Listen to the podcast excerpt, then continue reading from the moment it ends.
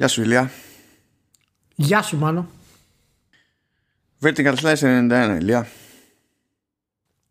92 γράφω εγώ.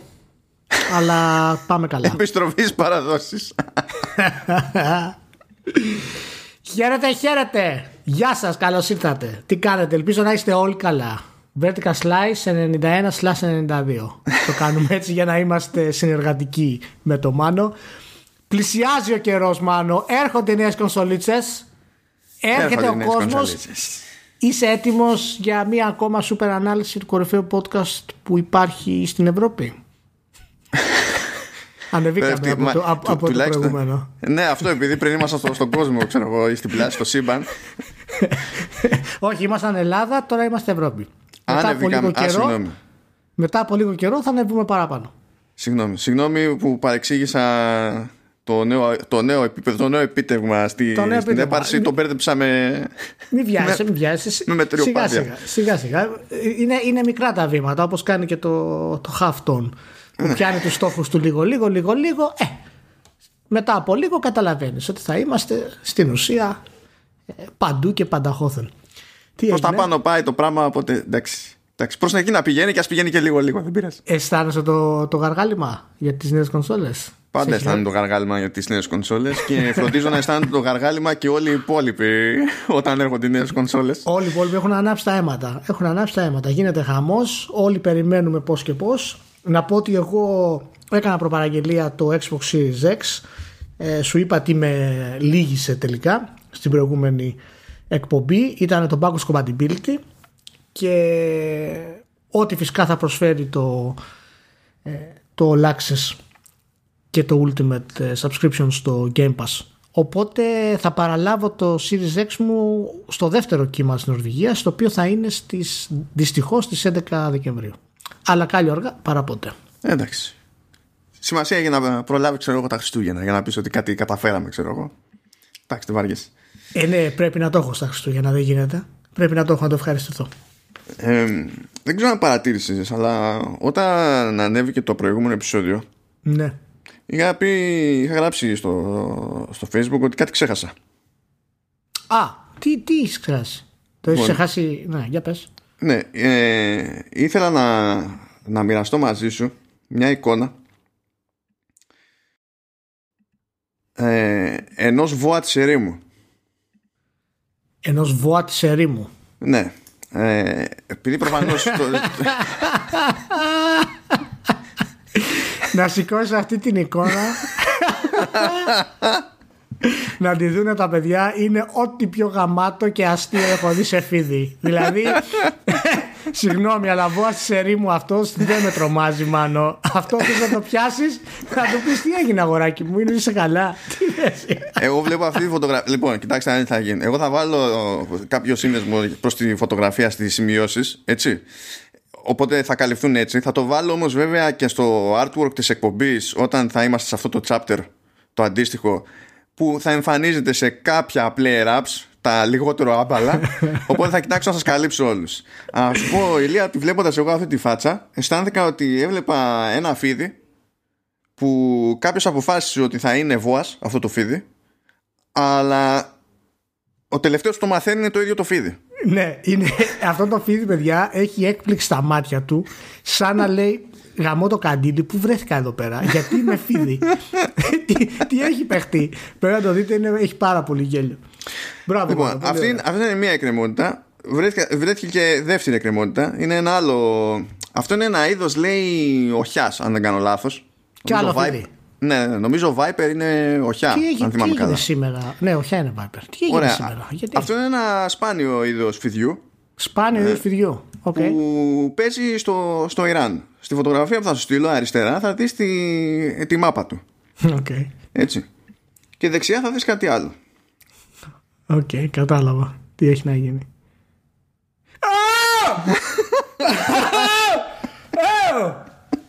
Ω, μαλάκα, τι είναι αυτό; Σβήστο. Delete αυτό το Discord.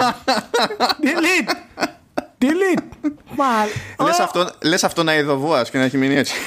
Ρε, σβήστο, δεν μπορώ να κάνω podcast. Πω, σβήστο.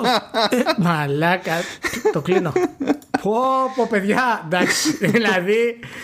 Ωχ, Παναγία μου, τι 40 ποδαρούσα μυρμηγκούσα ήταν αυτό το πράγμα, Παναγία μου δεξιά. Λοιπόν, ε, για, ε, για, λοιπόν, παιδιά, κοιτάξτε. Για να ξέρετε και εσείς όταν το δείτε, γιατί θα παίξει η ίδια μόνη, θα βάλω link και τα λοιπά στο, στο αντίστοιχο κομμάτι, στο chaptering και τα λοιπά. Πράγμα που σημαίνει ότι θα πρέπει να φτιάξω chapters με ονομασία Voa Serimu ναι, γενικά καλά. Παιδιά, μην μπείτε καθόλου μέσα, μην ακούσετε καν το επεισόδιο, σας το λέω. Γλιτώστε. Μην κάνετε κλικ πουθενά, μην μπείτε μέσα αυτή τη σαρανταποδαρούσα γαμό του πόπο. Αυτό που βλέπεις στα δεξιά Ρε, είναι, είναι το τελείωμα της ουράς του φιδιού. It's a trap, Ηλία. It's a trap. Από Παναγία του Χριστού, Παναγία μου, μαλάκα. Να σου πω, Oh man. Για πάμε να συζητήσουμε για το PlayStation 5. για να νιώσω, να νιώσω καλύτερα. Ε, όχι, κάτι πρέπει να μένουμε λίγο, λίγο έτσι να υπάρχει μια ομαλότητα. Δηλαδή, τι, τι DJ είμαστε; Πρέπει να, να, να δένει λίγο η ροή θεματικά, ρε παιδί μου. Οπότε θα πούμε ότι ανακοινώθηκε cast για το κινηματογραφικό reboot του Resident Evil. Όχ, ναι, το είδα. Δεν πάτησα ούτε κλικ. Απλά το λέω να το ξέρεις. Κάνε εσύ ό,τι, ό,τι εισαγωγή θέλεις και τα λοιπά. Έτσι. Εγώ έχω παραδώσει μόνο τα, αυτοί που αγαπάνε τη σειρά πάρα πολύ και ακόμα ξέρεις, πιστεύουν ότι κάτι μπορεί να προσφέρει αυτό το πράγμα. Ε, θα πάνε να το ευχαριστηθούν. Λοιπόν, μπορεί να το εκλάβει ο καθένας όπως νομίζει όλο αυτό το, το, πράγμα. Μιλάμε για reboot, έτσι. Γενικά, ε, να σου. Ναι, περίμενε, συγγνώμη. Όταν λες μπορεί να το εκλάβει ο καθένας κάπω όπως νομίζεις, συνήθως υπάρχει μόνο ένας τρόπος να το εκλάβει. Απλά στο λέω για να το ξέρεις ότι αυτό που θες να περάσει δεν περνάει. Απλά στο λέω, για πες. Υπάρχουν κάποια προφανή θετικά στην όλη υπόθεση. Έτσι. Πρώτον, ναι, δεν σκηνοθετεί ο Άντερσον. Okay. Αυτό κατά κανόνα περνάει ως αυτόματο θετικό. Κατά. Δεύτερον, μάλλον, λέω μάλλον γιατί ποτέ δεν ξέρεις, μάλλον θα προσπαθήσουν να ασχοληθούν, να κρατήσουν περισσότερα στοιχεία από το πρωτότυπο story. Οπότε πάμε για 1998 και Raccoon City και ιστορίες. Δεν είναι κάνουμε ό,τι να είναι με την άλλη Παύλα Μίλα Είναι και φρέσκο το story. Είναι, ναι, είναι και φρέσκο. Είναι, είναι καινούριο, δεν το έχουμε 1600 φορές. Είναι καλό. Το έχει δει κανένας στον κινηματογράφο και να το έχει δει να, είναι, να βγάζει νόημα; Όχι. Α, έχεις πολλές ελπίδες Σε βλέπω πολύ φουριόζος σήμερα Βασικά τώρα για να Από τη στιγμή που η εταιρεία παραγωγής είναι η ίδια Constantin Film Αυτό για μένα είναι ένα θέμα Γιατί είδαμε τι έκανε και όλες τις προηγούμενες φορές. Αλλά τέλος πάντων ε, ε, Κρατάω μια πισίνη έτσι για την ιστορία επειδή από το, από το cast αυτό που όποιο όνομα και να σας πω δεν θα ξέρει κανένας τίποτα θα ξέρει τις φάτσες. Οπότε θα δείτε το σχετικό link και πάλι. Εκτός αν βλέπατε αν είχατε ασχοληθεί με Arrowverse και θυμάστε τον Demian Dark. Ε, είναι και αυτός μέσα. Ή αν θυμάστε τον αδερφό του, του, του Green Arrow. Ε, είναι και αυτός ναι, μέσα. ο, όχι όποιος, ξάδερφος είναι κάτι. Όποιος το θυμάται αυτά πραγματικά του βάζω το καπέλο. Ναι εντάξει δεν είναι πολύ λογικό ρε παιδί μου. Ναι. γενικά καλό είναι να μην θυμάστε το Arrowverse όπως και να έχει αλλά τέλος πάντων. Αλλά με 4 στους 6 εδώ πέρα. Ναι. Ε, ή 3. Θέλω να μπω στο Discord για να δω, ε, να πατήσω το link να το ανοίξω για το Resident Evil και δεν μπορώ να μπω. Γιατί έχεις βάλει αυτό το, το feed μυρμήκης ποδαρούσα που είναι ένα ενιαίο και δεν μπορώ να πατήσω το link. Απλά στο λέω. Λοιπόν, κοίταξε να δεις. λοιπόν, υπάρχει εκεί κάνεις...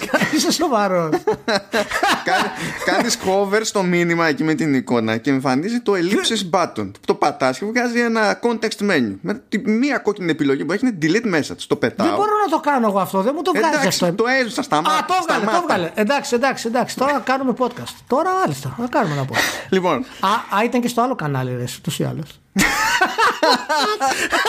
Τα link ήταν στο άλλο κανάλι. Α, μα, ξεφτύλα. Ε, νομίζω τρεις ή τέσσερις στους έξι ναι. είναι Άγγλοι. Και δεν είναι και άμπαλοι Άγγλοι. Δηλαδή, η μία φάτσα σου θυμίζει κάτι, διότι έχουμε δει Black Sales. Ναι, ναι, τον θυμάμαι, τον θυμάμαι. Τον θυμάμαι. Ναι, δηλαδή... Είναι γνωστός, γνωστός και αγαπητός. Δεν θυμάμαι, το, δεν θυμάμαι το μικρό του όμως. Πώς τον λέγανε εσύ; Ε, ε, σαν χαρακτήρα και εγώ δεν τον θυμάμαι. Ναι, ναι, σε χαρακτήρα. Πολύ Στα ονόματα πάντα είμαι άχρηστος, οπότε δεν...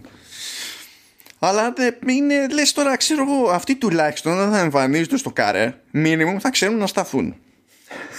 Ακόμα και αυτό βελτίωση είναι σε σχέση με τα Resident Evil του Anderson.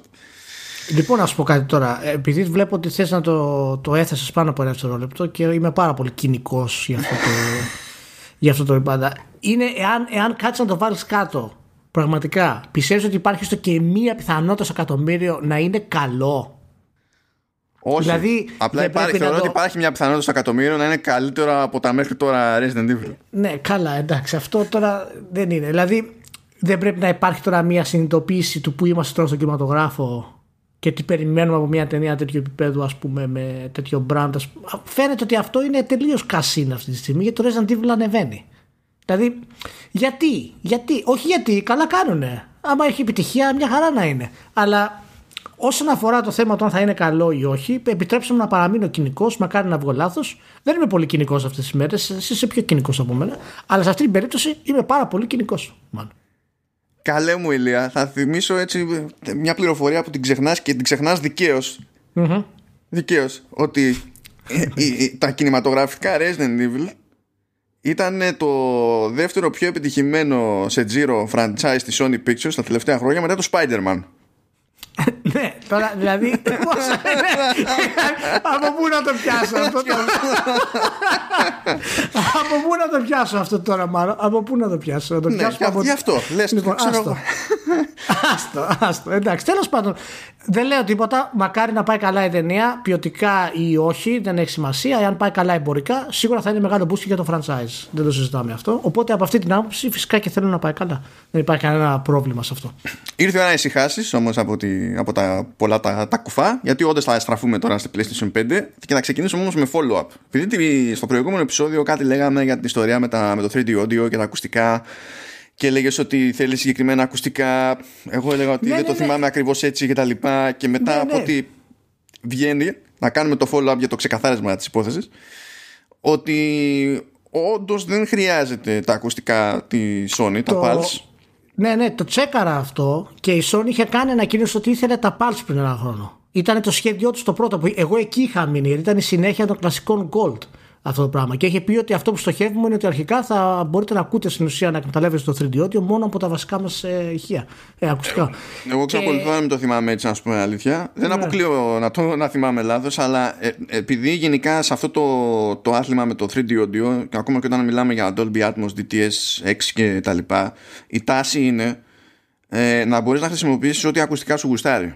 Ναι, ναι, αλλά εκτός από, από multi-channel έχω την εντύπωση ότι ήταν σε άρθρο ακριβώς επειδή τα προηγούμενα ε, ηχητικά ας πούμε, συστήματα για το PlayStation 4 χρειαζόσουν τα ακουστικά της Sony για να τα εκμεταλλευτείς όπως πρέπει.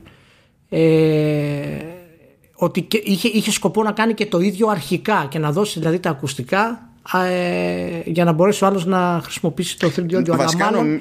ίσως, ίσως να είναι μονόδρομος στα δικά της τα ακουστικά στην περίπτωση που στέλνεις τον ήχο ασύρματα δεν ξέρω, μπορεί, μπορεί γιατί φυσικά και, το, και τα επίσημα της Sony είναι ασύρματα στο PlayStation 4. Αλλά έχω την εντύπωση ότι μπορεί να ήταν όμως και ξέρεις, φημολογία αυτό το πράγμα, γιατί έχει περάσει και καιρός από τότε. Οπότε mm. είναι, είναι πολύ καλό που εν τέλει η Sony βγήκε και είπε αυτό το πράγμα ε, αυτή τη στιγμή και τουλάχιστον είναι ένα από τα ελάχιστα σταθερά πράγματα που ξέρουμε για την κονσόλα της.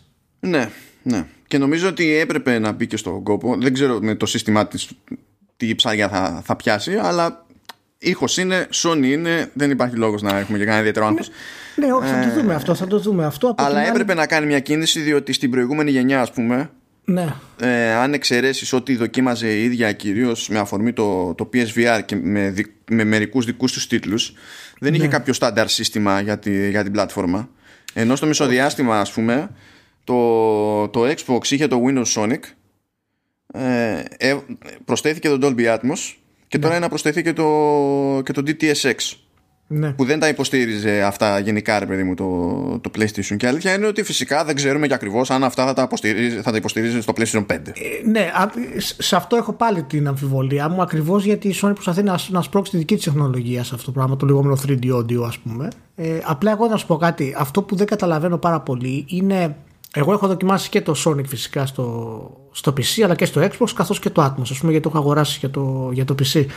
ε, σίγουρα με καλά ακουστικά που έχουν ένα ωραίο σετάκι ας πούμε ειδικά για το Xbox ασύρματο ε, είναι εξαιρετικό το Atmos ε, το θέμα είναι ότι πάρα πολλά παιχνίδια 9 στα 10 έτσι, δεν, έχουν, δεν έχουν σχεδιαστεί για το Atmos και υπάρχει λοιπόν μέρος του design το οποίο πρέπει πλέον ο developer να ασχοληθεί ενεργά σε αυτό το πράγμα μπορούμε να το περιμένουμε αυτό πιστεύεις; Ή απλά είναι κάτι το οποίο θα πρέπει και αυτή τη γενιά να το ευχαριστηθούμε είτε από ένα-δυο τίτλους που θα είναι ανεπτυγμένοι με τόσο υψηλό budget για να το κάνουν αυτό ε, ή απλά να πούμε ότι ε, ας κάνουμε το virtual surround που εν τέλει αυτό έκανε πάνω κάτω και το PlayStation 4 με το, με το εσωτερικό του σύστημα. Αυτό συμβαίνει με Sonic Atmos και τα λοιπά όταν το, το ενεργοποιείς στο Xbox αλλά σε παιχνίδι που δεν έχει συγκεκριμένη υποστήριξη. Και η αίσθησή σου ότι τα περισσότερα δεν ε, ε, δεν είναι απλά αίσθηση, είναι γεγονός. Ισχύει έτσι. Ναι, okay, ναι. αυτό. Το θέμα είναι ότι αυτό θέλω να περιμένω. Δηλαδή θα δούμε παιχνίδια πραγματικά πλέον που θα είναι σχεδιασμένα για Atmos. Γιατί τότε προφανώς ότι okay, να το πληρώσει, να το πληρώσει ο κόσμος ε, του Atmos. Ή ακόμα το 3D audio, ας πούμε. Γιατί σαφώς το surround είναι ωραίο και το visual surround, αλλά άλλο το 3D audio το κανονικό, το οποίο αν θυμάμαι το είχε το Uncharted το 4, έτσι. Ναι, είχε, ναι, είχε και εκεί. Ναι. Ε, ε, τώρα φυσικά εντάξει θα είναι καλύτερη ποιότητα, λέγεται έχει, είναι καλύτερο το σύστημα κτλ. Αλλά δεν ξέρω ρε, δηλαδή όσο και αν ακούγεται αυτή η προσπάθεια δεν, έχει, δεν έχουμε μείνει λίγο πίσω σε αυτό. Αυτή Καλά, γενικά ο ήχος είναι ο φτωχός γκινή. Okay. Πάντα στις παραγωγές όλες αυτές.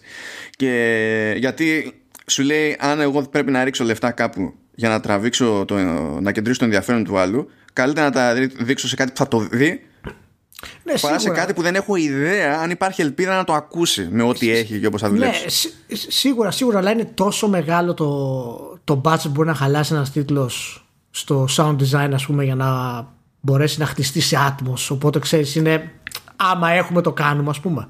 Ε, βασικά είναι άλλη δουλειά και δεν είναι τυχαίο ότι ξεκινήσανε και χωρίς τίποτα σε οποιαδήποτε από τις πλατφόρμες.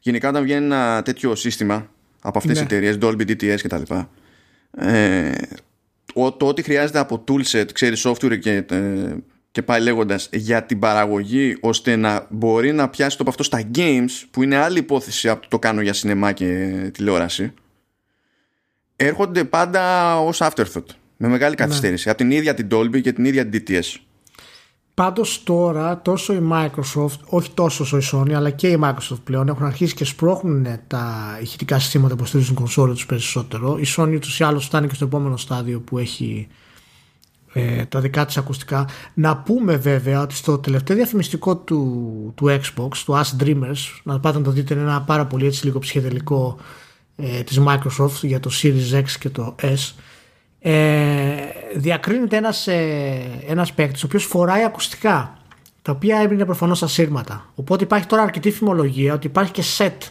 ακουστικών το οποίο η Microsoft θα, ε, θα μας ανακοινώσει σύντομα τώρα λίγο πιο μετά κτλ. Θα μπορούσε αλλά δεν χρειάζεται όχι, όχι, δεν χρειάζεται γιατί είναι χτισμένο έτσι που δεν, δεν, έχει, δεν είναι απαραίτητο δηλαδή για αυτό το πράγμα. Ε, οπότε, ξέρεις, μπορεί και αυτό να αποδειχτεί ίσως κάποιο ατού ε, της Microsoft για το ότι απλά δεν χρειάζεται να έχεις κάτι συγκεκριμένο το οποίο η Sony τώρα ούτως ή άλλως το, το αντέκρουσε.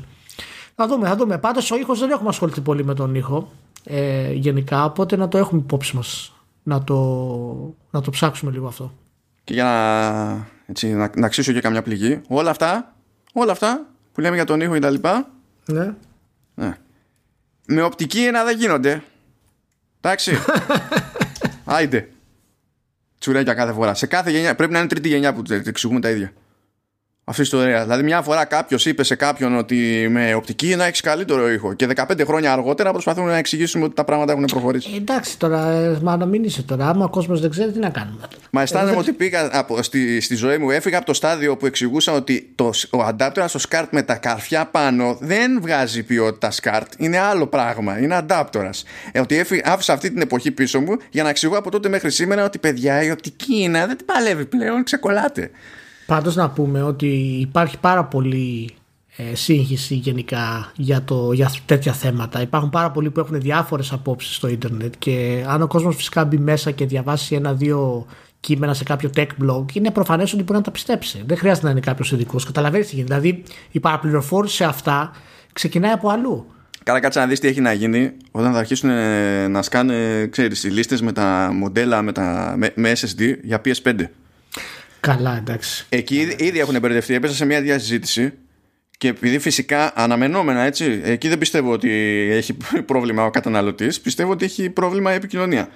Ε, βλέπει ο άλλος ότι αυτό το SSD έχει τάδε ταχύτητα ε, που ο κατασκευαστής θα σου δώσει μία ταχύτητα αυτή που μπορεί να πιάσει το peak έτσι αυτό και βλέπεις αυτό το νούμερο και είναι μικρότερο από, το, από αυτό που λέει η Sony ξέρω εγώ με το compression και ο άλλος νομίζει ότι αυτό το SSD είναι αργό γιατί νομίζει ότι πρέπει να πιάσει την ταχύτητα που λέει η Sony για compressed που είναι άλλο πράγμα ναι, ακριβώς είναι η πληροφορία που λες που έρχεται από τη Sony. Και πάλι το πρόβλημα είναι και το ε, ίδιο στραβό έχει κάνει και η Microsoft, έτσι. Απλά ναι, με τη ναι. Sony είναι λίγο πιο μυστήριο επειδή η Sony έχει, ε, απαιτεί ακόμη υψηλότερη πάντως, ταχύτητα, ας πούμε. Ναι, πάντως η Microsoft ε, έχει πει ότι εάν πάρετε το Samsung είστε, είστε OK.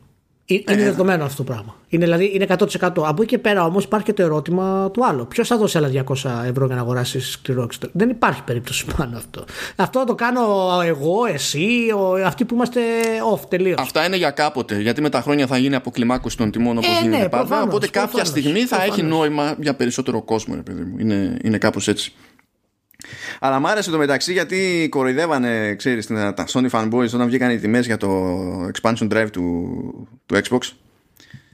Και Καλά, βγαίνουν, ναι. βγαίνουν οι τιμές τώρα, ε, βγήκανε κάτι τιμές ξέρεις, για third party ξέρω εγώ για, για PS5 και βλέπουν ότι είναι παρόμοια τέτοια και λένε Α, έτσι δεν αξίζει. Α, τι νόμιζα ότι θα είναι, ρε φίλε. Δηλαδή, δεν είμαι φλάση. Μια τιμή έχεις να το, το καλύτερο ήταν όταν βγήκαν τα νούμερα για το πόσο ξέρεις, είναι το OS σε χωρητικότητα και ρίχνει το 1 τεραμπάιτ του Xbox στα 800 ξέρω εγώ και το κορεδεύανε τα Sony fanboys και μετά θα βγει και θα είναι στα 500 το, το δικό τους και θα αρχίσουν εντάξει πόσα παιχνίδια κάνεις install πλέον; Ναι, ναι.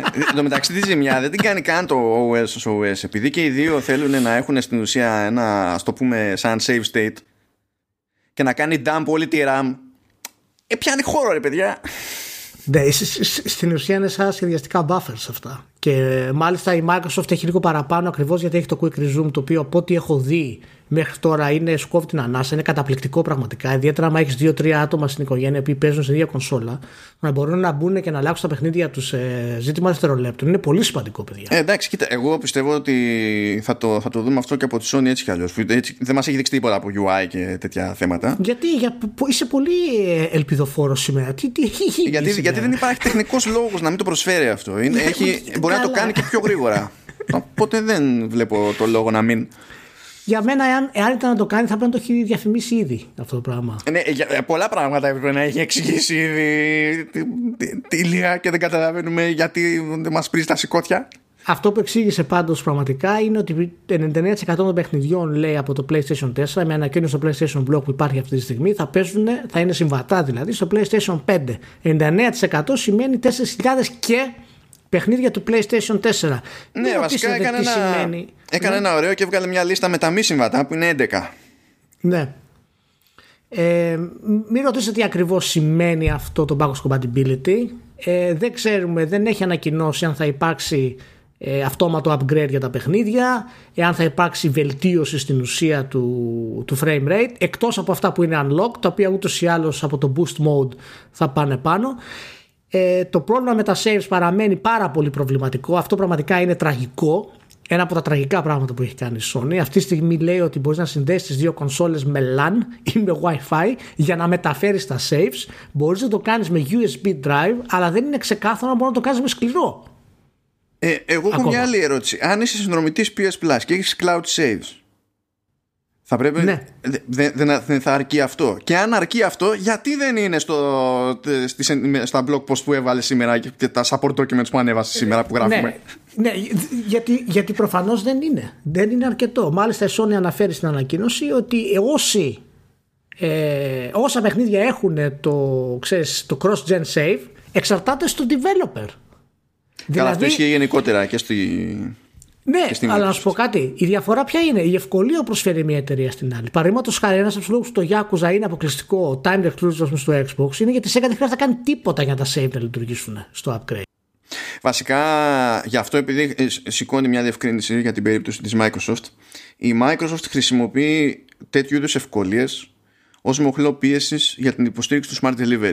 Ναι, Γιατί ναι, πηγαίνει ναι, και λέει στους developers ότι αν υποστηρίξεις Smart Delivery, τότε θα είσαι κομπλέ και με τα saves. Αν δεν υποστηρίξεις smart delivery, δεν στο είναι... παρέχω αυτό εγώ σε επίπεδο συστήματος. Άμα κόψεις το λαιμό σου να το κάνεις μόνος σου με δικό σου σύστημα, κόφει το λαιμό σου. Αλλά εγώ δεν το παρέχω. Είναι, είναι μέρος του οικοσυστήματος συγκεκριμένο της Microsoft αυτό το πράγμα. Και δείχνει ότι πολλοί developers θα τους βολέψει αυτό το πράγμα γιατί προφανώς θέλουν να πάνε από, το, από τη μία κονσόλα στην άλλη. Έτσι, γιατί κάποια στιγμή ε, θα αρχίσει να ανεβαίνει. Ε, ο αριθμός των νέων κονσολών. Οπότε θα θέλουν πάρα πολύ να βελτιώσουν και την μετάβαση αυτή και να ωφελήσουν και τον παίχτη. Αλλά αυτό είναι ένα οικοσύστημα της Microsoft. Το έχει σχεδιάσει, θα είναι έτσι. Από τη Sony αυτό το πράγμα παραμένει ακόμα ε, πολύ γενικό. Αυτό που υπόθηκε πάντως είναι ότι το Tsushima τώρα, γιατί το λέγαμε πριν, θα παίξει 60 FPS μέσω του boost mode στο PlayStation 5. Αυτός το οποίο δεν αναφέρθηκε σε επίσημες δημοσιεύσεις, βγήκε σε ναι. tweet. Αμέσως μετά ναι. τις επίσημες δημοσιεύσεις. Θα, θα... Ε, δεν, δεν μπορώ άλλο. Ναι, τουλάχιστον αυτό ε, ανακοινώθηκε ότι θα πέσουν τα saves. Από εκεί και πέρα τώρα δεν μπορώ να καταλάβω ακόμα αυτή την ε, λογική της Sony να κάνει single out κάποιες ανακοινώσεις της πέρα από τις βασικές οι βασικές ανακοινώσεις να παραμένουν γενικές. Δεν ξέρω γιατί το κάνει αυτό. Μιλάμε για μια παγκόσμια εταιρεία. Δεν μπορεί να γράφει τώρα δελτίο τύπου για το PlayStation Blog και να το διαβάζει και να μην καταλαβαίνεις εν τέλει εάν θα πέσουν τα save σου ή όχι. Αν έχεις πρόβλημα, δηλαδή ο σκληρός μου θα παίξει, το USB θα παίξει, το PlayStation Now τι σημαίνει, το PlayStation Plus τι σημαίνει. Δηλαδή. Ε, Ειδικά όταν πριν... έχεις τον ανταγωνισμό και σου λέει ότι αν έχεις πράγματα, παιχνίδια φορτωμένα σε εξωτερικό δίσκο που είναι κουμπωμένος πάνω σε Xbox One, το ξεκουμπώνεις, το κουμπώνεις στο Series και τελείωσες. Λέγαμε πριν ε, για τη δυνατότητα του, του PlayStation Now να κάνεις stream, αλλά εκεί όταν κάνεις stream δεν θα υπάρχει το boost mode. Ναι, για το PlayStation Now. Ναι, που ναι γιατί το, το hardware σε, από τη μεριά του server δεν το σηκώνει. Δεν είναι επίπεδου PS5 για να, παρα, να παρέχει το δηλαδή, Game Boost. Δηλαδή το, αυτό, αυτά τώρα τα πράγματα έτσι, δηλαδή έχεις να βγάλει μια κονσόλα, τη σχεδιάζεις χρόνια τη σχεδιάζεις, αλλά αφήνεις τους σερβερς σε αυτό το επίπεδο για να μην μπορείς να κάνεις αυτή την υπηρεσία όπως πρέπει. Δηλαδή, είναι κάποια πράγματα που παραμένουν. Ε, δεν ξέρω, δηλαδή, εμένα με στεναχωρούν πάρα πολύ αυτή τη στιγμή. Όχι τίποτα άλλο. Δεν είναι ότι απαραίτητα θα είναι αρνητικά για τη Sony, αλλά πρώτον μπορούν να τις βγουν αρνητικά στη γενική της εικόνα εάν ανέβει η Microsoft και κάνει τα πράγματα τόσο εύκολα. Και δεύτερον, ε, το πρόβλημα συγχωριέμαι για τον καταναλωτή. Γιατί υπάρχουν πάρα πολλά παιδιά στο Facebook, παντού, στο Twitter, όπου, όπου θέλεις, οι οποίοι μπαίνουν και ρωτάνε, παιδιά, τι θα γίνει; Σήμερα πάλι στο Facebook έβλεπα αυτό. Θα τρέχουν τα save, δεν θα τρέχουν τα save.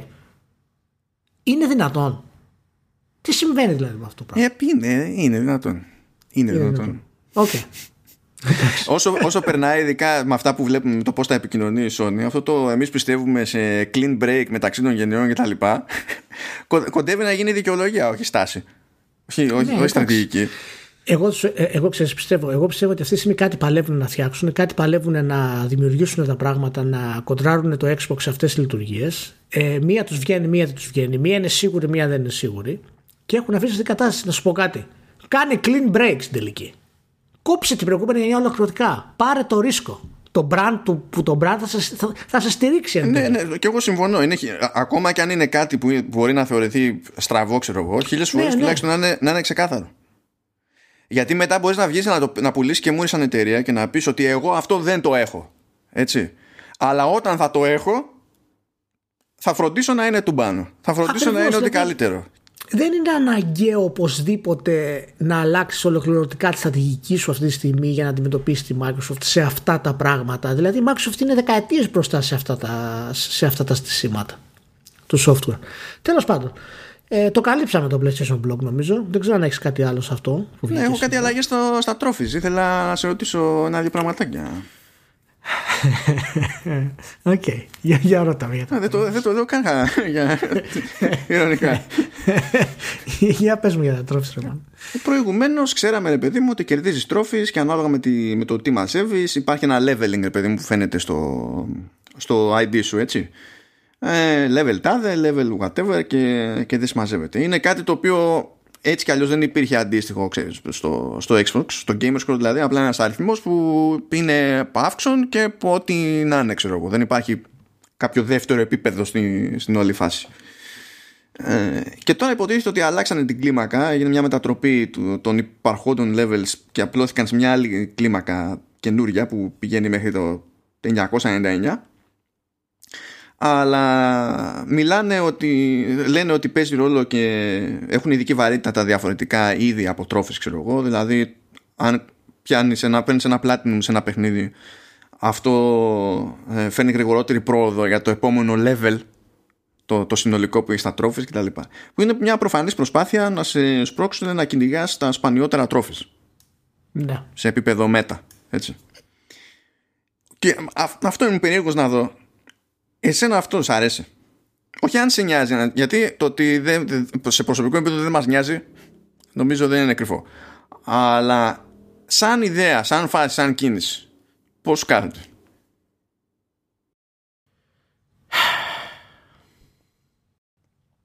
Νομίζω ότι είναι μια, μια ακόμα από τις φυσικές εξελίξεις που προσπαθούν να κάνουν εταιρείες για να επεκτείνουν αυτά τα trophies και τα achievements και οτιδήποτε άλλο τα περιβάλλει αυτά τα πράγματα.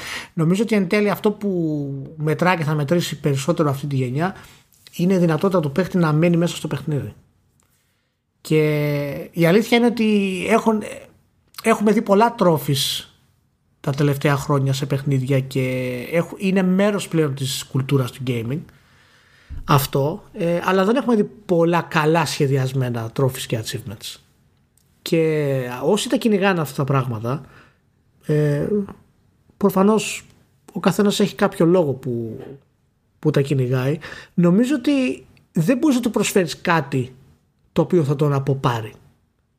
Όσο πιο πολύ θα του δημιουργήσεις σπανιότητα, τόσο πιο πολύ θα μείνει μέσα στο παιχνίδι είναι κάτι σαν ένα πνευματικό microtransaction αυτή τη στιγμή αυτό το πράγμα. Και δηλαδή που θα, που θα εξελιχθεί κι άλλο. Δηλαδή, εμένα έτσι μου κάθεται αυτό το πράγμα, γιατί αλλιώς δεν μπορώ να σκεφτώ το λόγο που θα μπει μια εταιρεία στον κόπο να επανασχεδιάσει τη στρατηγική της achievements, γιατί λειτουργούν έτσι. Δηλαδή έχουν ναι. πιάσει. Ναι, λειτουργούν ήδη. Γι' αυτό πιάνω λίγο και εμένα το, τον εαυτό μου να του κάνει λίγο περίεργα η φάση διότι ακριβώς επειδή έχουν πιάσει αυτά τα συστήματα και στις δύο μπάντες και φαίνεται ότι συνεχίζουν να, να πιάνουν τι κερδίζουμε τελικά γενικότερα; Από το να γίνει μια αναδιάρθρωση του συστήματος μετατρόφης ώστε να σε οθεί λίγο περισσότερο στο να, το, να δεις τη μάζοξή τους ως πιο ανταγωνιστική μέτα τέλος πάντων διαδικασία ειδικά όταν σαν αγορά, σαν βιομηχανία υποτίθεται ότι είμαστε όσο πάει και πιο κοντά σε ένα debate σχετικά με το πότε είναι ok να μπλέκουμε στο gaming με τέτοιου είδους ψυχολογικά τρικ και πότε δεν είναι ok. Και στην τελική αν αυτό ανοίγει τον δρόμο στο να σκαλώσει κάποιος ένα παιχνίδι να λιώνει εκεί πέρα να διαλύεται όχι επειδή ε, έχει, τον έχει ψήσει τόσο το παιχνίδι αλλά επειδή θέλει και κανένα heavy level στο, στο meta αυτό προφανώς είναι επικερδές για, για, για την όποια εταιρεία γιατί κρατάει το engagement ψηλά. OK. Okay. Αλλά για οποιονδήποτε άλλον έχει κέρδος. Και άμα δεν έχει κέρδος, που στην τελική, άμα είναι μηδέν, λες τι είχαμε, τι χάσαμε. Έτσι. Αλλά ξέρω εγώ, μήπως υπό συνθήκη είναι για λίγο στραβό. Ακούγεται λίγο γεροντίστικο τώρα το. Η προσέγγιση αυτή, το ξέρω. Σαν να ξαφνικά συντηρητικούρα, αλλά είναι δύσκολο να, να τη χρωματίσεις πιστεύω. Δηλαδή, αν ακολουθήσω το συλλογισμό σου και πούμε ότι όντως ε, κάνει αυτό που είναι να κάνει εν τέλει και μπαίνει σε μια λούπα ο παίχτης και δεν προχωράει στην πραγματικότητα σε κάτι άλλο κτλ. Ναι, έχει μια συντηρητικότητα μέσα σε αυτό το πράγμα, αλλά η αλήθεια είναι ότι τα achievements και τα trophies και οι πλατίνες και όλα αυτά τα πράγματα θα πρέπει να τα βάλουμε σε μια βάση ώστε να καταλάβουμε ακριβώς γιατί μιλάμε. Έτσι, δηλαδή ε, όποιος πιστεύει ότι αυτά έχουν απλά μπει μέσα για να δημιουργήσουν το engagement ε, είναι λάθος. Δηλαδή σε πρώτο επίπεδο είναι σωστό και αυτό θέλουν οι εταιρείες. Αλλά αυτό που κάνουν στην ουσία ε, emulate, που προσπαθούν να αντιγράψουν με άλλα λόγια, ε, είναι τα social media. Αυτό που μετράει εν τέλει είναι το σκορ που έχεις. Αυτό που μετράει είναι το πόσα achievements έκανες. Το πόσα παιχνίδια έχεις πλατίνα. Αυτό ναι, βλέπει μετατρέπει ο την άλλος. ίδια σου η ύπαρξη σε μια πλατφόρμα σε κάτι πιο ανταγωνιστικό. Ακριβώς. Αυτό βλέπει ο άλλος. Δηλαδή είναι μια επέκταση του, των social media τα achievements και η δημιουργία τους. Δεν είναι κακή ιδέα. Είναι καλή ιδέα, αλλά δεδομένου της κατάστασης που έχουν πάει τα social media γενικότερα, ε, ε, εκεί καταλαβαίνω το φόβο σου σε αυτό το πράγμα, γιατί δεν είναι καθόλου παράλογο και έχει γίνει σε αρκετά μεγάλο βαθμό, θα έλεγα, αναλογικά με τα παιχνίδια, έτσι. Ότι πολλά παιχνίδια υπάρχουν μόνο και μόνο για achievements. Ναι, καλά, αυτό είναι το, το άλλο άκρο αυτής τη Ακριβώς. Και ιστορίας. είναι, Ναι. υπάρχουν παιχνίδια που έχουν πολύ εύκολα achievements. Και ο άλλος απλά τα αγοράζει, μπαίνει μέσα για να ανεβάσει το σκορ του. Μα να υπάρχουν φανεί indie ότι- developers που το κάνουν αυτό επίτηδες. Ναι. Οπότε νομίζω ότι αυτό το πράγμα μπλέκεται πάρα πολύ με την ε, σύγχρονη ε, διάθεσή μας να διχτούμε στα social media και να έχουμε μια περσόνα στα social media ε, η οποία να δείχνει ότι είμαστε ικανοί, ότι είμαστε καλύτεροι, να πάρουμε, ξέρεις, όχι αυτός τι έκανε, ας πούμε, την επιβεβαίωση. Οπότε δεν ξέρω αν αυτό μάλλον θα φύγει σύντομα από τα, από τα games και πραγματικά τώρα το μεγαλύτερο engagement ε, είναι νομίζω κάτι το οποίο θα δούμε αυτή τη γενιά περισσότερο από ποτέ. Και ένας από τους τρόπους είναι αυτό, γιατί ξέρεις αυτό που λέμε η οικονομία της προσοχής που είναι στην ουσία αυτό για το οποίο ζούμε όλοι και όλες οι εταιρείες αυτό θέλουν από εμά την προσοχή τους ε, πλέον έχει φτάσει στα όρια του. Δεν υπάρχει τρόπος να το επεκτείνεις κι άλλο. Δηλαδή είμαστε με ένα κινητό στο χέρι, ένα κομπιούτερ στο χέρι, ένα iPad στο χέρι, δηλαδή η προσοχή μας είναι πολύ συγκεκριμένη. Μα γι' αυτό καταλήγουμε να βγαίνει ο Hastings της Netflix και να λέει ότι ο ανταγωνιστής μας ο μεγάλος είναι ο ύπνος. Γι' αυτό καταλήγουμε στο computing, να βγα- στα, στο gaming να λένε ότι α, θεωρούμε ανταγωνιστή εμείς με τη σειρά μας το, το Netflix και πάει λέγοντας. Ισχύει, ισχύει. Η οικονομία της προσοχής είναι αυτό το οποίο διέπει αυτή τη στιγμή τις εταιρείες σε πάρα πολύ μεγάλο βαθμό. Αυτό που θέλουν στην ουσία είναι την προσοχή σου. Αλλά οι τρόποι για να την αποκτήσουν έχει, έχουν μειωθεί μάλλον. έχουν μειωθεί. Θα κάνουν τρομερά πράγματα αυτή τη γενιά.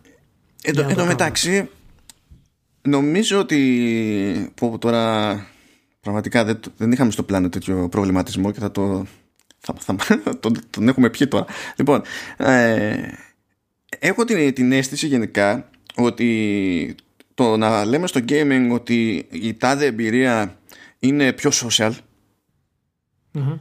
είναι κάτι που δεν με νοιάζει πόσο συχνά χρησιμοποιείται. Ε, έχω την εντύπωση ότι ειδικά στο gaming, σε αντίθεση με άλλα σενάρια πλέον, ε, λέγεται πάντα με αυτόματη θετική φόρτιση.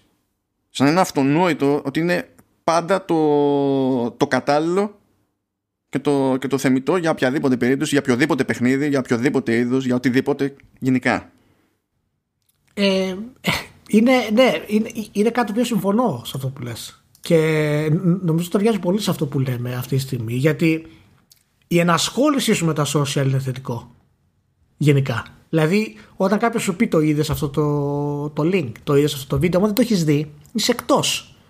Πρέπει οπωσδήποτε να ασχοληθείς με αυτό το πράγμα. Οπότε, όταν ένα παιχνίδι στην ουσία λέγεται social και είναι περισσότερο social, στην ουσία τι σου λέει; Σου λέει ότι, α, άμα είναι πιο social το παιχνίδι, έχεις περισσότερη επαφή με τους ανθρώπους. Άρα αυτό εξ ορισμού είναι καλύτερο.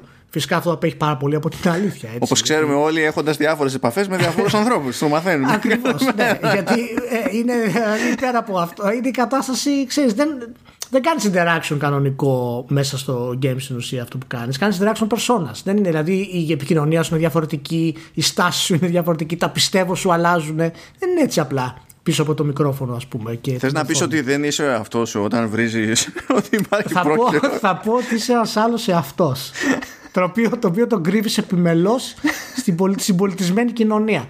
Είναι, δεν είναι παράλογο, μάλλον δεν υπάρχουν ε, ε, σύνορα για το πώς θα συμπεριφερθείς. Όχι, απλά είμαστε σε ένα άλλο στάδιο. Δηλαδή, ενώ στα υπόλοιπα social media είμαστε πλέον στη φάση που σκεφτόμαστε ότι υπάρχει μια φούσκα η οποία είναι λίγο περίεργη και είναι θέμα χρόνου να σκάσει σε κάποιο επίπεδο. Το, το gaming με, ε, ε, κινείται. Έχω την, την αίσθηση ότι κινείται προς την αντίστοιχη κατεύθυνση αλλά δεν έχει ακόμα συνείδηση του ότι υπάρχει αυτή, μπο- αυτές οι πορείες μπορεί να είναι παράλληλες και ότι έχει ένα νόημα ξέρεις να, να κάνουμε ένα bracing ρε παιδί μου για πάνω ενδεχόμενο Δεν νομίζω να γίνει αυτό και αυτό θα γίνει μόνο αν πρώτα φάμε το πρώτο μεγάλο μπαμ που θα έρθει από τα social media. Γιατί αυτή τη στιγμή αυτή η αύξηση που υπάρχει, ειδικά με το COVID, ε, γιατί το περισσότερο σου ε, interaction, ε, οι επαφές σου δηλαδή, ε, είναι μέσω του υπολογιστή, είναι μέσω του κινητού πλέον. Ε, αυτόματα ξέρεις και η πληροφορία που παίρνεις είναι πιο αλλοιωμένη από αυτή που θα έπαιρνες ερχόμενος σε επαφή με διάφορους ανθρώπους γιατί αυτόματα τα social media αλλοιώνουν την πραγματικότητα. Δεν υπάρχει fact checking, δεν υπάρχει τίποτα στην πραγματικότητα. Δηλαδή, μόνο και μόνο για να βρεις μια αληθή πληροφορία πρέπει να ψάξεις 20 site σήμερα. Οπότε... Καλά, ναι, γιατί γράφει ένας μια βλακία και μετά να Ακριβώς, και δεν χρειάζεται να είναι ξε... Ναι, και δεν χρειάζεται να είναι ψέμα. Απλά να είναι μια παραπληροφόρηση ή απλά να πετάξει μια πρόταση κατά λάθος. Οπότε ξέρεις, νομίζω και αυτό θα περάσει και στο gaming αυτό το πράγμα και θα καταλήξει πάρα πολύ. Αυτό θα έχει, στα games βέβαια θα είναι implosion που λέμε έτσι. Θα γίνει έκρηξη μέσα στο gaming. Θα καταρρεύσουμε εκ των έσω γιατί θα δεις παιχνίδια να διαλύονται από αυτό το πράγμα. Καλά, ναι. Γιατί εντάξει, έχουμε και ένα ταπεραμέντο στο, στο άθλημα γενικά. Ε, καλά τώρα, ε, δεν, έχουμε, δεν είμαστε που ατυχαίοι. Ναι, ναι. δεν είμαστε που τυχαίοι. Τέλος πάντων, οκ. Ναι. Πάμε, πάμε παρακάτω. Βασικά πάμε εμείς παρακάτω. Πάει και η Activision Blizzard από τις, από τις Βερσαλλίες. Κράτησε ναι. κράτησε. Ναι. Τα κλείνει, κλείνει τελείως εκεί πέρα το, το γραφείο Activision Blizzard το οποίο έτσι θέμα είναι λίγο κουφό. Δηλαδή όταν το διάβασα η αλήθεια είναι δεν το πολύ περίμενα. Και δεν το πολύ περίμενα εντάξει γνωρίζω ότι εκεί το ζήτημά τους δεν είναι το development αλλά είναι marketing και και management και τέτοια πράγματα και θέματα που έχουν να κάνουν και με την ευρωπαϊκή αγορά πιο συγκεκριμένα. Είναι, είναι, είναι, είναι, η βάση της ευρωπαϊκής αγοράς της Blizzard, τη διαχείριση στην ουσία της ευρωπαϊκής αγοράς. Ναι, αυτό ήταν κομμάτι Blizzard Blizzard. Ναι. Ε, με την Activision να είναι υποτίθεται στη βάση της κυρίως αγγλική περίπτωση τουλάχιστον σε ευρωπαϊκού εδάφους αλλά τώρα αυτά έχουν, έχουν μπλεχτεί λίγο γιατί ούτως ή άλλως ξεκίνησε πέρυσι πότε ήταν το Δεκέμβριο ήταν που ναι, άρχισε ναι, να ναι. στέλνει κόσμο η, η Activision Blizzard και έλεγε ότι στέλνει περισσότερο από το management και ότι δεν επηρεάζει το development. Αυτό έδειχνε ότι έβλεπε redundancy τέλος πάντων και ότι ήθελε να κόψει κόσμο από εδώ και από εκεί. Η αλήθεια είναι το marketing το, το ευρωπαϊκό στην Blizzard είχε πρόβλημα. Ε, και δεν το, δεν το λέω στην τύχη αυτό το πράγμα δηλαδή γιατί είχαμε και εμείς προβλήματα σε επίπεδα που δεν έβγαζε νόημα να έχουμε προβλήματα. Και μονίμως όλο κάτι θα γινόταν για να βελτιωθεί η κατάσταση και μετά το μόνο που γινόταν ήταν να χειροτερεύσει η κατάσταση. Και ήταν ένας απόλυτος αχταρμά. και φτάνουμε τέλος πάντων στη φάση που δηλαδή το κουφό για μένα σε αυτή την περίπτωση είναι ότι στην ουσία η Activision Blizzard αποφασίζει σε επίπεδο management, marketing και τα λοιπά να τα φέρει όλα μαζί στη, στην Αγγλία. Και αυτό μου κάνει εντύπωση λόγω του Brexit. Διότι προηγουμένως είχε και δηλωμένη πρόθεση τέλος πάντων να δει τι μπορεί να κάνει ώστε να μεταφέρει κόσμο εκτός Αγγλίας. Λόγω Brexit. Και τελικά έκανε, ένα, κάνει την απόλυτη κολοτούμπα που δεν καταλαβαίνω πέραν του οικονομικού, έτσι. Αν όντως διευκολύνει τελικά το κομμάτι του, του management και της πρόθεσης με τα πράγματα αυτά. Ναι, πρέπει να πούμε ότι το γραφείο της Blizzard, γενικά η επιχείρηση της Blizzard στη Γαλλία ήταν το τελευταίο πρωτίστως ε, κομμάτι αυθεντικό της Blizzard που έχει απομείνει από την Blizzard. Ήταν δηλαδή το κομμάτι το οποίο ήταν το πιο ιστορικό γιατί δημιουργήθηκε όταν αγοράστηκε από τη Vivendi στην ουσία υπό την οποία κυκλοφόρησε το StarCraft, το Diablo 2 και εν τέλει το World of Warcraft. Και ήταν αμυγός Blizzard το κομμάτι της. Ακόμα και μετά την εξαγορά της Activision ε, και όλες οι αλλαγές που γίνανε μέχρι που έφυγαν οι δημιουργοί και της, της εταιρεία, ε, παρέμενε το πιο ποσοστιαία ε, κλασικό Blizzard κομμάτι. Είναι και αυτό ένα, ένα σημάδι ότι πλέον ίσως είναι το καρφί το τελικό ότι η Blizzard τελείωσε από, από ολοκληρωτικά πλέον. Αν υπήρχε κάτι στην ουσία ε, που την κράταγε κοντά στον παλιό της αυτό ήταν τα γραφεία της στη Γαλλία.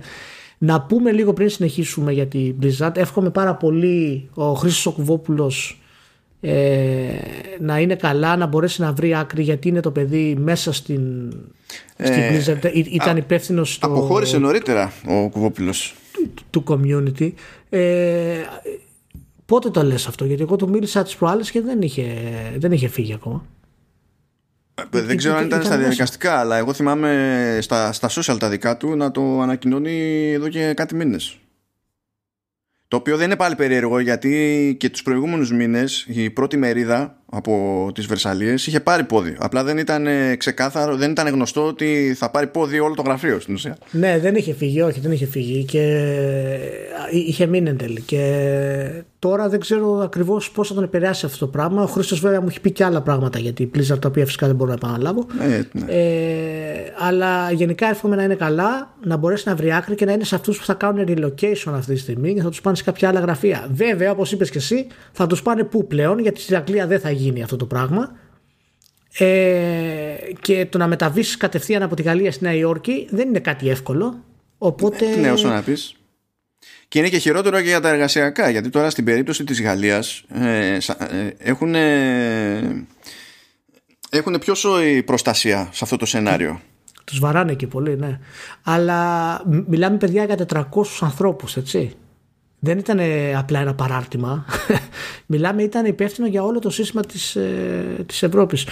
Ε, είναι πολύ λυπηρό. Είναι το τελικό κομμάτι αυτό το πράγμα που βλέπουμε και θα το αντιπαραβάλλω λίγο και με το κλείσιμο της ε, παλιάς Ubisoft με το remake του Prince of Persia έτσι να κάνω μια συναισθηματική σύνδεση ε, οι δύο αυτές εταιρείες. Ε, και νομίζω ότι τέλος η Blizzard όπως την ξέραμε και δεν πρόκειται πλέον να δούμε κάτι άλλο το οποίο να θυμίζει την παλιά Blizzard όπως τη ξέραμε. Εύχομαι να κάνω λάθος, αλλά το βασικό είναι αυτοί οι άνθρωποι να μπορέσουν να βρουν άκρη ε, και να μπορέσουν να σταθεροποιηθούν στην εργασία τους γιατί είναι πολύ δύσκολη εποχή για κάτι τέτοιο.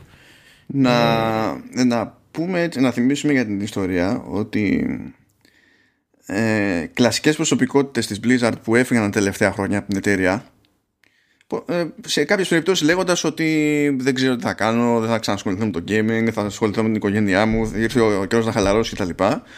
Όλα αυτά πήγανε περίπατο και άρχισαν και στην ε, ε, καινούργιες εταιρείες δικές τους. Που ολοκληρώνει και την όλη σκέψη ότι έχουν παιχτεί πράγματα και έχουν σηκώθει και έχουν φύγει. Ακριβώς. Μα, μα το έχουμε ξαναπεί. Δεν, μάλλον, όταν στείλεις μια τέτοια εταιρεία, δεν την αφήνεις έτσι πρέπει να έχει γίνει κάτι πολύ δύσκολο και πολύ σημαντικό για να φύγεις. Και μιλάμε τώρα για τους ανθρώπους οι οποίοι είναι διάνοιες, έτσι. Δεν μπορεί τώρα να απαραίτηται ο Μορχάιμ από την Blizzard που ίδρυσε.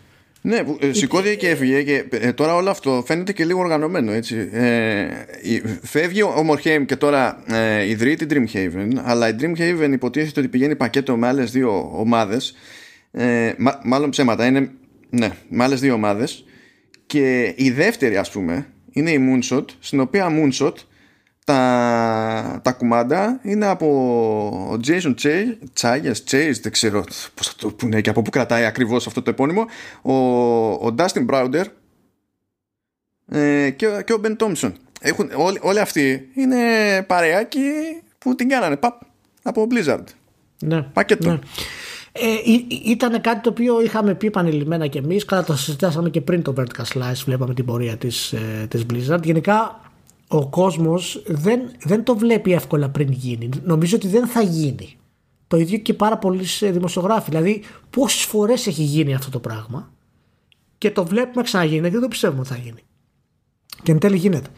Και ειδικά για αυτή την περίπτωση τώρα για τη Γαλλία να πούμε ότι από πέρσι η Blizzard έτσι, είχε κόψει 134 θέσεις από τις Βερσαλίες. Δηλαδή είχε, είχε αρχίσει και έκοβε τα, τα ποδαράκια. ε, και να πούμε ότι το πρόβλημα αυτό είναι και γενικό μέσα στην Blizzard γιατί η φιλοσοφία της Activision έχει πραγματικά ε, βάλει φωτιά όχι μόνο στα προϊόντα της Blizzard και στο πώς ε, μπορεί να προχωρήσει η εταιρεία αλλά και στις εργασιακές συνθήκες έτσι πέρυσι ας πούμε οι πολλοί εργαζόμενοι της Blizzard κάνανε συναντήσεις λέει μέσω Slack για να μπορέσουν να συνοηθούν πώς μπορούν να πάρουν λέει αυξήσεις αλλά και καλύτερη αντιμετώπιση από την εταιρεία. Δηλαδή σκέψου παραγκάψαν στην ουσία όλο το HR για να το κάνουν αυτό το πράγμα. Λοιπόν, υπάρχει πρόβλημα στην Blizzard, υπάρχει θέμα. Και πρέπει να είμαστε πολύ, πολύ προσεκτικοί για το που θα πάει η εταιρεία ε, Έχει παίξει και μια άλλη αλλαγή λόγω, λόγω Activision. Ε, ένα φεγγάρι τώρα δεν θυμάμαι τα ονόματα αλλά ο των οικονομικών της Blizzard είχε πάρει πόδι και ήρθε, ήρθε μία από την Activision και καλά για να κάνουμε νοικοκύρεμα. Διότι είχε πάρθει απόφαση από Activision Blizzard που στην ουσία είναι holding company και από κάτω της είναι η Activision και η Blizzard ε, ότι καλή φάση που η Blizzard βγάζει λεφτά έχουμε κέρδη. Δεν υπάρχει κάποιος κίνδυνος δεν μπαίνουμε μέσα αλλά ταυτόχρονα θεωρούμε ότι καίει λεφτά που δεν είναι ανάγκη να κάψει για να φέρει τα άλλα λεφτά που φέρνει οπότε ξεκίνησε μια προσπάθεια να δουν διαδικασίες άτομα κτλ και, και να δουν από πού μπορούν να κόψουν γιατί; Για να φτιάξουν τα, τα ποσοστά κέρδους στην πραγματικότητα. Δεν είναι ότι υπήρχε κάποιο ξέρεις, πρόβλημα που έπρεπε να αντιμετωπιστεί γιατί αλλιώς πακέτο.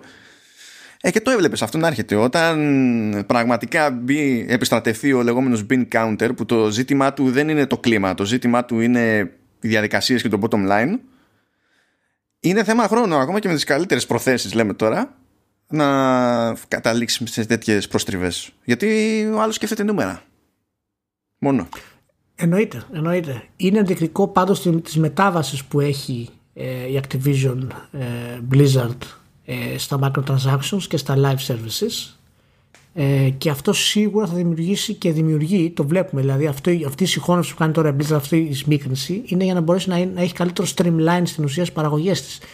Το World of Warcraft ήδη έχει καθυστερήσει ε, για την όλη διαδικασία και πρόσεξε το World of Warcraft δεν είναι τίτλος που αμυγός θα σου φέρει microtransactions είναι το τελευταίο σκαλί που θέλει να, να ανέβει η Activision Blizzard και να το αφήσει πίσω της. Καλά. Το Warcraft. Να σου πω, πουλάνε 20 ευρώ το mount. Εντάξει. Ναι, ναι. Αυτό δηλαδή εκμεταλλεύονται μόνο ό,τι μπορούν. Δεν είναι παιχνίδι σχεδιασμένο για microtransactions, έτσι. Δηλαδή, άμα, άμα είχε σχεδιαστεί για microtransactions, θα έφερνε πολύ περισσότερα. Δηλαδή, που το είχα να δεις. Πέρσι ε, όχι, όχι πέρσι, μέχρι το Μάρτιο 31, το quarter που ήταν εκεί, το πρώτο quarter στην ουσία, ε, μόνο από τα live services είχε φέρει 956 εκατομμύρια έσοδα η Activision Blizzard. Mm-hmm. Αυτά θα είναι πιο πολύ από Hearthstone και τέτοια πράγματα. Μπράβο, μόνο από το τρίμηνο κτλ. Οπότε καταλαβαίνεις ότι τα παιχνίδια σιγά σιγά τα οποία τους είναι τροχοπέδι στα microtransactions, το God of Warcraft είναι ένα τέτοιο παιχνίδι ε, γι' αυτό έχουν αναγκαστεί και βάζουν το man που λες 20 ευρώ και δεν ξέρω εγώ πόσο τι. Γιατί δεν έχουν άλλους τρόπους να το στήσουν. Είναι, ξέρεις, δεν έχει χτιστεί έτσι. Ε, θα τους είναι πρόβλημα μεγάλο. Φοβάμαι πάρα πολύ πώ αλλάξει το μοντέλο ολοκληρωτικά της εταιρείας ε, πλέον που είναι σχεδόν ούτως ή άλλως αλλαγμένο. Φαντάζεσαι να ξυπνήσουμε μια μέρα και να δούμε XP Boost για World of Warcraft ή, ή ενδεχομένως ακόμη χειρότερα. Ε, paid μείωση στα cooldowns. Ναι, ναι. Είναι, είναι, είναι, είναι, τρομερό, είναι τρομερό. Είναι τρομερό, αλλά να σου πω κάτι. Δεν την νοιάζει την εταιρεία. Όταν η εταιρεία μπορεί να σου βγάλει τόσο, τόσα live services ε, και έσοδα από το Overwatch ή το Candy Crush, ας πούμε. δηλαδή, δεν, εντάξει. Τέλος πάντων. Και ακόμη ε, δεν έχει βγάλει και το σιγουράκι, έτσι. Το, το Diablo Immortal. Ναι. Ναι, το οποίο θα γίνει χαμός σε αυτό με τα microtransactions και το λοστίσιμο. Και είναι και ο λόγος που ξέρεις, είναι, είναι και αυτό ένα δείγμα αυτό, αυτό που σου λέω για την αλλαγή της εταιρείας στη συνολική. Δεν είναι τυχαία. Αυτές οι εταιρείες δεν κάνουν τυχαίες κινήσεις. Δεν έχει πρόβλημα η Blizzard για πολύ 400 άτομα. Κλείνει γραφεία. Δεν, Όχι, δεν, δεν έχει καθόλου Δεν κάνουν τέτοιες κινήσεις αυτές οι εταιρείες. Είναι κινήσεις στρατηγικής αυτές. Αλλάζει ταυτότητα της εταιρείας. Ωραία. Ωραία, πάμε λοιπόν να προχωρήσουμε γιατί έχουμε κι άλλα. Έτσι για να φτιάξουμε λίγο το κλίμα, να μοιραστούμε ένα ευχάριστο γεγονότο. Ποια εταιρεία μπήκε στη διαδικασία να κάνει Ποια; επέκταση μετοχικού κεφαλαίου για να μαζέψει δύο. φράγκα γιατί θέλει να αγοράσει και άλλες εταιρείες; Δύο εταιρείες είναι μάλλον. Ή, ή Tencent θα το κάνει ή το Embracer Group. Δεν υπάρχει το Embracer Group, a.k.a. THQ Nordic. Εντάξει, γιατί να μην λέμε μόνο για την Tencent όλη την ώρα, να το πηγαίνουμε να αλλάξει, αδερφέ. Να σου πω, δεν πιάνεται όμως η διεθνότητα και δεν αγοράζει μεγάλους developer. Έτσι, να τη το, το δώσουμε αυτό. ναι, εντάξει, απλά έχει αγοράσει 35 εταιρείες, ξέρω εγώ. Να σου πω, είναι συγκεντρωτισμός αυτό ή, ή, ή, να μην το πούμε έτσι; Πώς θα το πούμε; να ήταν άλλη εταιρεία η THQ θα μπορούσες να το πεις. Αλλά επειδή είναι πολλά, είναι σαν τέτοιο. Ε. Ακόμα εγώ μέσα στο μυαλό μου τους έχω σαν, σαν, σαν συντεχνία. Είναι λες και έχουν μαζευτεί και κάνουν συναντήσεις το πρωί στην αποθήκη. Θα βάλουν κάτω, κάπως έτσι το σκέφτομαι. Μαζέψανε λέει 648 εκατομμύρια δολάρια. Εντάξει, να δούμε τι θα μας λάχει τώρα. Ποιον άλλο θα πάνε να, να, να αγοράσουν. Ρε Μάνο, πώς μαζεύουν αυτοί 648 εκατομμύρια; Εγώ δεν μπορώ να μαζέψω 15, 15 ευρώ δηλαδή το μήνα. Πώς γίνεται να κάνω Ξέρω, γιατί γι' αυτό αυτοί είναι επιχειρηματίες και εμείς δεν είμαστε. Ελία, τι να γίνει. Και τα 648 τα μαζέψανε τώρα, ας πούμε, με επέκταση του μετοχικού. Ενώ τον Απρίλιο είχαν δανειστεί άλλα 164. Έτσι. Έτσι. Ανακοινώσανε στόχους ή απλά είπαν ότι μαζέψανε τα. Όχι, όχι. Είπαν ότι ολοκληρώθηκε η, η επέκταση που έγινε για αυτό το λόγο. Γιατί κάπως πρέπει να δικαιολογήσει κιόλας την επέκταση με το κεφαλαίου. Ε, ναι. Αλλά ναι, εντάξει, αυτό είναι το ευχάριστο. Ε, εντάξει, εντάξει, μπράβο. Μπράβο. Καλή συνέχεια Κάτι θα βρουν να αγοράσουν, έχουμε πίστη στο Embracer Group. Ε, ε, εύχομαι να κατακτήσουν τον κόσμο σε λίγο καιρό. να είμαστε καλά. Πρόκειται να αγοράσουν την Nintendo σε λίγο. ναι, ναι, καλά. Η Nintendo προτιμά να αυτοκτονήσει, να πηδήξει κάπου μόνη της, να πνιγεί. Σαν κάποιον στο, στο Facebook που είπε η επόμενη κίνηση της Sony να αγοράσει την Nintendo. ναι, ναι. Για απάντηση της Microsoft στην Microsoft. ναι. Η δική μου απάντηση είναι έχετε δει πολλούς Ιάπωνε game publishers να πολλούνται. Γενικά δεν γουστάρουν τα άτομα. Δεν θέλουν. Ναι, Προτιμούν ναι. να κλείσουν. Ιδιαίτερα, ιδιαίτερα μα είναι εταιρεία μεγαλύτερη αξία. Αυτό, αυτό θα είναι πάρα πολύ καλό. Ναι. και ακό, και πες ότι δεν είχες τέτοια αξία, ρε παιδί μου, στην αγορά όσο η Nintendo. Έτσι. Γενικά, όταν είσαι, ε, ως διοίκηση Nintendo έχεις συνείδηση ότι είσαι σε μια εταιρεία που είναι, ξέρω εγώ, 100 τόσα χρόνια; Ναι. Σε βαράει. Το θεωρείς ξεφτιλέ. Δεν είναι τσαπλό. Δεν είναι... είναι πιο τραγικό μες στο μυαλό σου, ρε παιδί μου, το ενδεχόμενο αυτό από το να πουληθεί, ξέρω εγώ, ποιος να είναι, η Square Enix. Λέμε τώρα. Yeah. Αλλά εντάξει. Ωραία. Να συνεχίσουμε έτσι λίγο Λίγο, ας το πιάνουν και δεν πιάνουν τα οικονομικά. Έβγαλε αποτελέσματα εξαμήνου, οικονομικού εξαμήνου Codemasters. Πάλι θα, θα το πεις αυτό. Σου είπα, το, το βαριά με αυτό. Θα το πω, υπάρχει λόγος. Δεν θα κάθομαι να σου λέω που πούλησε περισσότερο στην Αμερική η Formula 1 και βγάλαμε Project Cars και Fast and Furious και καλά πήγαν. Καλά αυτό που το διάβαζα που λέει ότι ε, τα έσοδα από το Fast and Furious Crossroads ήταν ε, στα αναμενόμενα. Στο, ήταν, πιάσαμε το στόχο. Το, το διάβαζα και λέω, στόχος τι ήταν, 2 ευρώ. Κακία, κακία, ε, είσαι απαράδεκτος. Απαράδεκτος, Τέλος πάντων, τέλος πάντων. Είχε ένα νουμεράκι όμως που λέει ρε παιδί μου ότι επειδή ανέβηκε το ποσοστό των πωλήσεων που έχουν γίνει ψηφιακά καθαρά πήγανε λέει στο 73% για αυτή την περίοδο σε σχέση με το 61,7% που ήταν για την αντίστοιχη προηγούμενη περίοδο. Ανέβηκε λέει το, το περιθώριο κέρδους αλλά επειδή λέει gross margin, να κάνουμε έτσι μια διευκρίνηση, ότι μιλάμε για περιθώριο κέρδους, στην ουσία πιάνουμε το τι εισέπραξαν. Αφαιρούμε το κόστος παραγωγής, αλλά όχι το κόστος management, λειτουργίας και δεν ξέρω εγώ τι, και, mm και προώθησης. Δεν είναι τόσο καθαρό αυτό. Είναι λίγο περίεργο.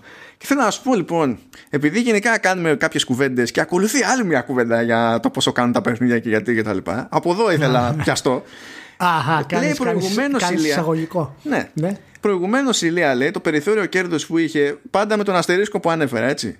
Ναι, ναι. Ήταν 89,3%. και τώρα ανέβηκε λέει στο 92,9%.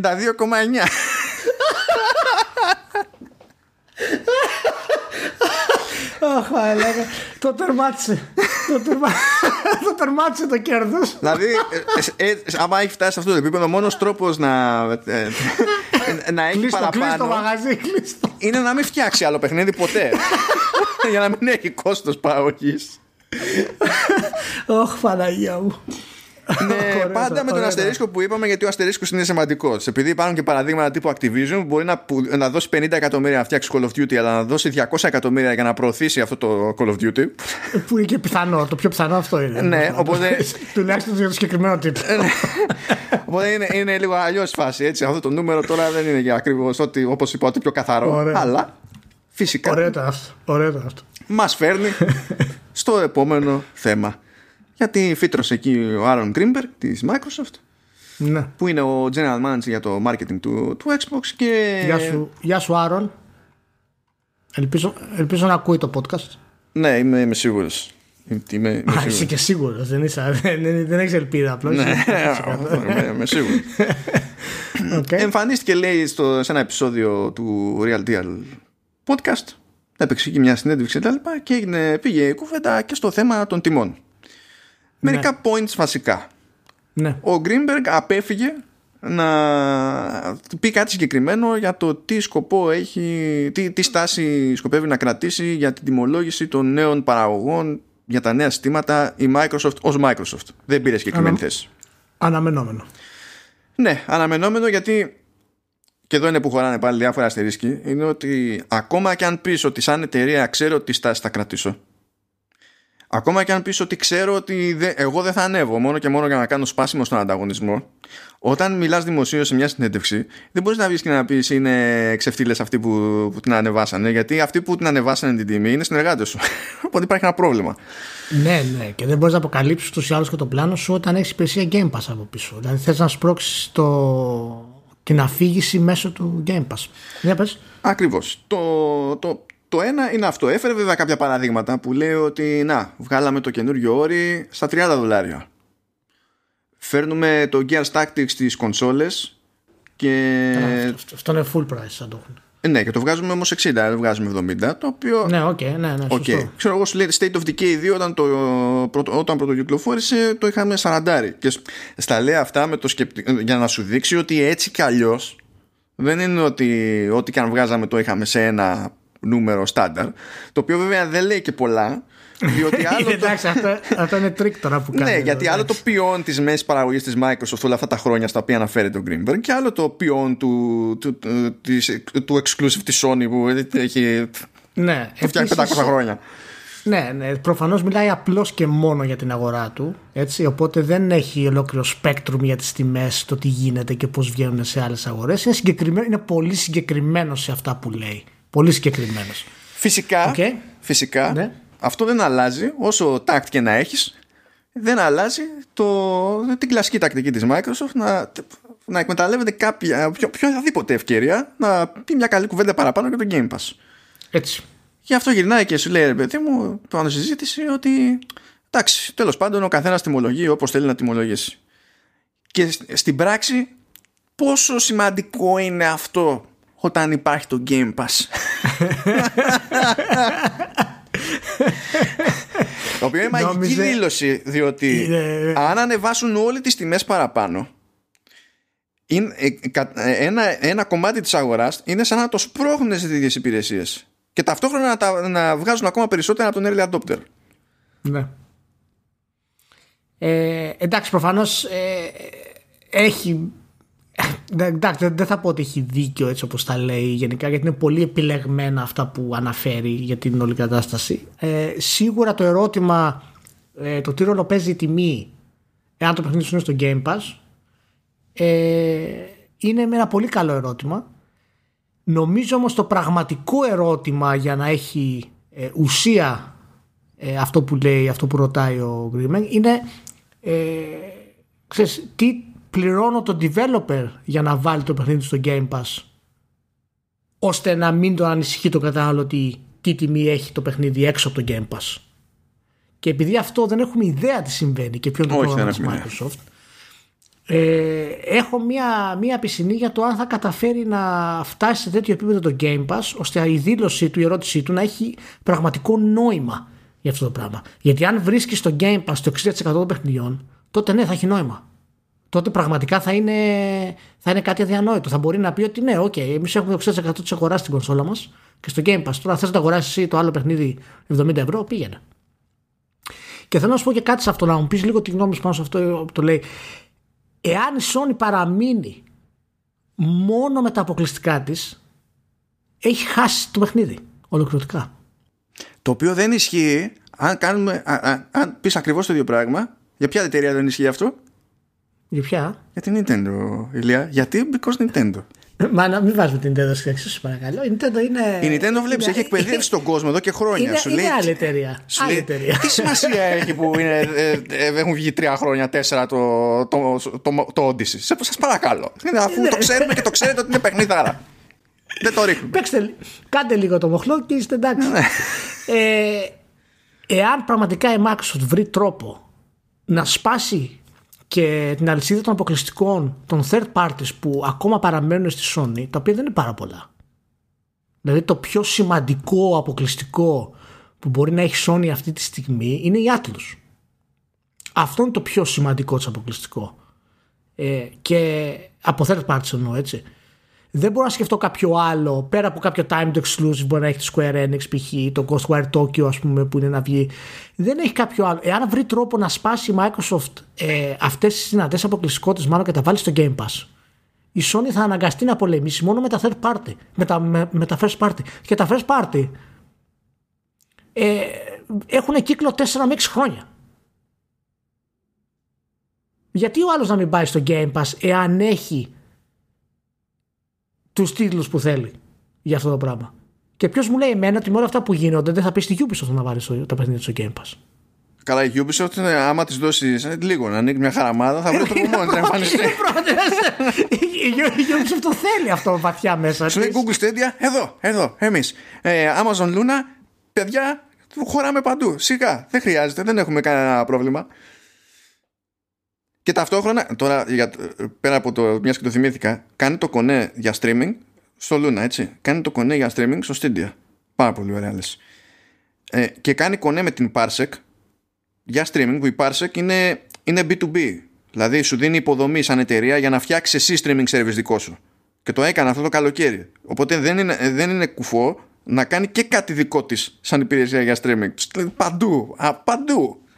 Άμα μπορούσε να κοιτάζεις βαριεστημένα ένα άδειο ποτήρι ουίσκι που δεν έχει λιώσει τελείως το παγάκι που έχει μείνει και να βλέπεις μέσα τη Ubisoft, αν έβρισκε τρόπο να χωθεί εκεί, θα χωνόταν. Ισχύει. Ισχύει.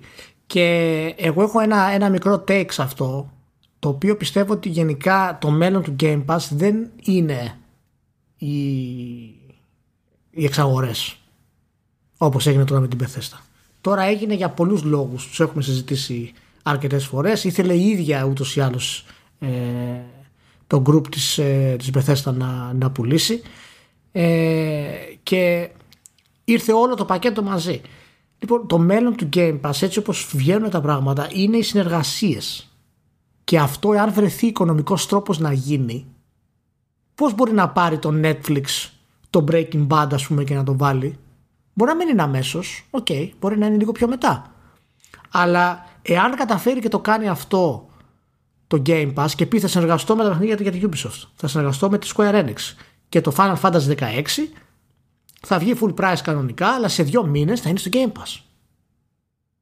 Εάν καταφέρει να κάνει αυτές τις συνεργασίες μάλλον, δεν υπάρχει τίποτα να σταματήσει τη Microsoft να, να αναλάβει την αγορά. αν υποθέσουμε ότι το σκεφτόμαστε αυτό με βάση το πώς λειτουργεί στο παράδειγμα του, του Netflix τότε, τότε αυτό θέλει φράγκο Ναι, είναι λίγο, ναι, είναι λίγο γενικό αυτό που λέω. Απλά το, το φέρνω με θέμα το, αυτό που είπε ο Γκρίμερ για, τα, για την τιμή. Δηλαδή για να φτάσει στο σημείο να πεις ότι δεν με νοιάζει η τιμή, που ρωτάει αυτό στην ουσία, αυτό ρωτάει τον κόσμο, για ποιος λόγος είναι η τιμή, θα πρέπει να έχεις κάποια συνεργασία ώστε να του πεις του κόσμου, όντως δεν σε νοιάζει η τιμή. Και δεν σε νοιάζει η τιμή, γιατί σε δύο μήνες θα φέρω εγώ το παιχνίδι μου εδώ πέρα. Για να το κάνεις βέβαια αυτό, χρειάζεσαι κόσμο. Και όταν λέμε χρειάζεσαι κόσμο, δεν εννοούμε 10 εκατομμύρια. Έτσι, εννοούμε 30 και 40.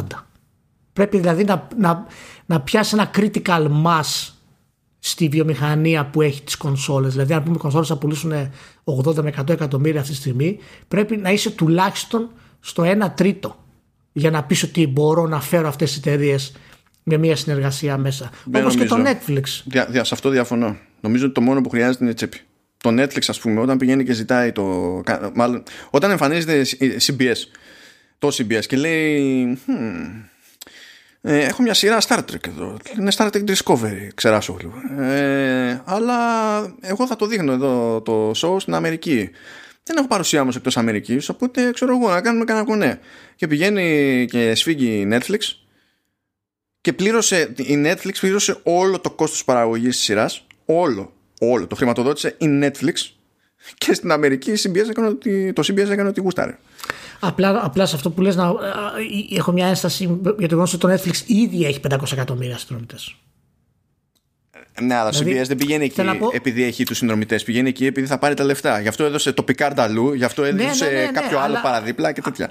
Σίγουρα, σίγουρα, αλλά θα ανοίξει και το κοινό του. Δηλαδή έχει νόημα να κάνει αυτή την κίνηση. Αυτό είναι το, το επιχείρημά μου, ρε παιδί μου. Επειδή ακριβώς το Netflix έχει αυτή τη δύναμη να προσφέρει και την έχει αυτή τη δύναμη γιατί έχει τα εκατομμύρια συνδρομητές. Τώρα το 500 ήταν τυχαίο, μπορεί να έχει παραπάνω, δεν ξέρω. Όχι, βασικά είναι Ε, είπα. 120 φεύγα, 130 κάτι κάπου εκεί είναι νομίζω Ναι. τελευταία.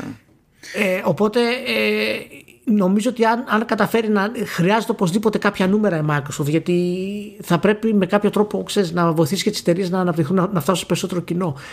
Ε, τότε ναι, δεν θα έχει νόημα η, η τιμή μάλλον του, του game. Ας κάνει 70 και 80. Το οποίο εντάξει, το, το, εγώ προσωπικά το θεωρώ απαράδεκτο. Νομίζω και εσύ συμφωνείς ότι είναι πολύ μεγάλη αύξηση τα, τα 10 ευρώ αυτή τη στιγμή. Ασικά δε- δεν με ενδιαφέρει ποια είναι η αύξηση. Με ενδιαφέρει ότι έχουμε να κάνουμε σταθερά. Δηλαδή, όλη, όλη αυτή την ιστορία την ξεκινάνε εταιρείες που έχουν πολύ μεγάλη κερδοφορία και απλά είναι αδύνατο να τους λυπηθείς. Είναι αδύνατο. Ε, ε, δεν ξέρω, είναι, ναι, ε, ε, είναι το πρόβλημα αυτό με, με τις τιμές και είναι πραγματικά κάτι το οποίο εμένα με σοκάρει που ηγείται η Sony επ' αυτού και με σοκάρει και η δήλωση του Ryan το οποία την έβαλε στο, στο, στο facebook Το value is clear. Είναι ξεκάθαρο. Τι... ε, είναι φανερό λέει ότι το value είναι ξεκάθαρο λέει η αξία για, για αυτές τις τιμές Ναι, ναι. Ή, ή είπαμε Α- για α- τους από- τίτλου μας α- που βγαίνουν και στο PlayStation 4. Ναι. Οπότε καταλαβαίνεις ότι υπάρχει μια πολύ περίεργη ας πούμε πίεση και υπεροψία για αυτές τις τιμές.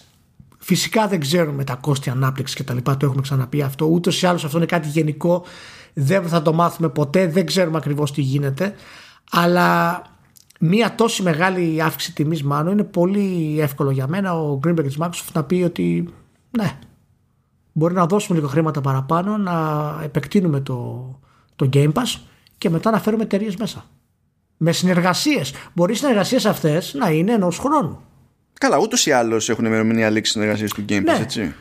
Οπότε ξέρεις, εάν καταφέρει να χτίσει το οικονομικό αυτό μοντέλο με αυτόν τον τρόπο, ε, ποια θα είναι η απάντηση; Γιατί όλες οι εταιρείες δεν τους ενδιαφέρει αν θα είναι στη Sony, αν θα είναι στη Microsoft, τους ενδιαφέρει να βγάλουν χρήματα. Ναι, ναι, ναι. Να- Πάνω απ' να- όλα, να πρώτα φτάσουν απ' σε όλα τους κοινό. ενδιαφέρει να μην βγουν μέσα, ειδικά αν φτιάχνουν κάτι πολύ Ακριβώς. μεγάλο. Και μετά να Ακριβώς. προφανώς τσεπώσουν κιόλας.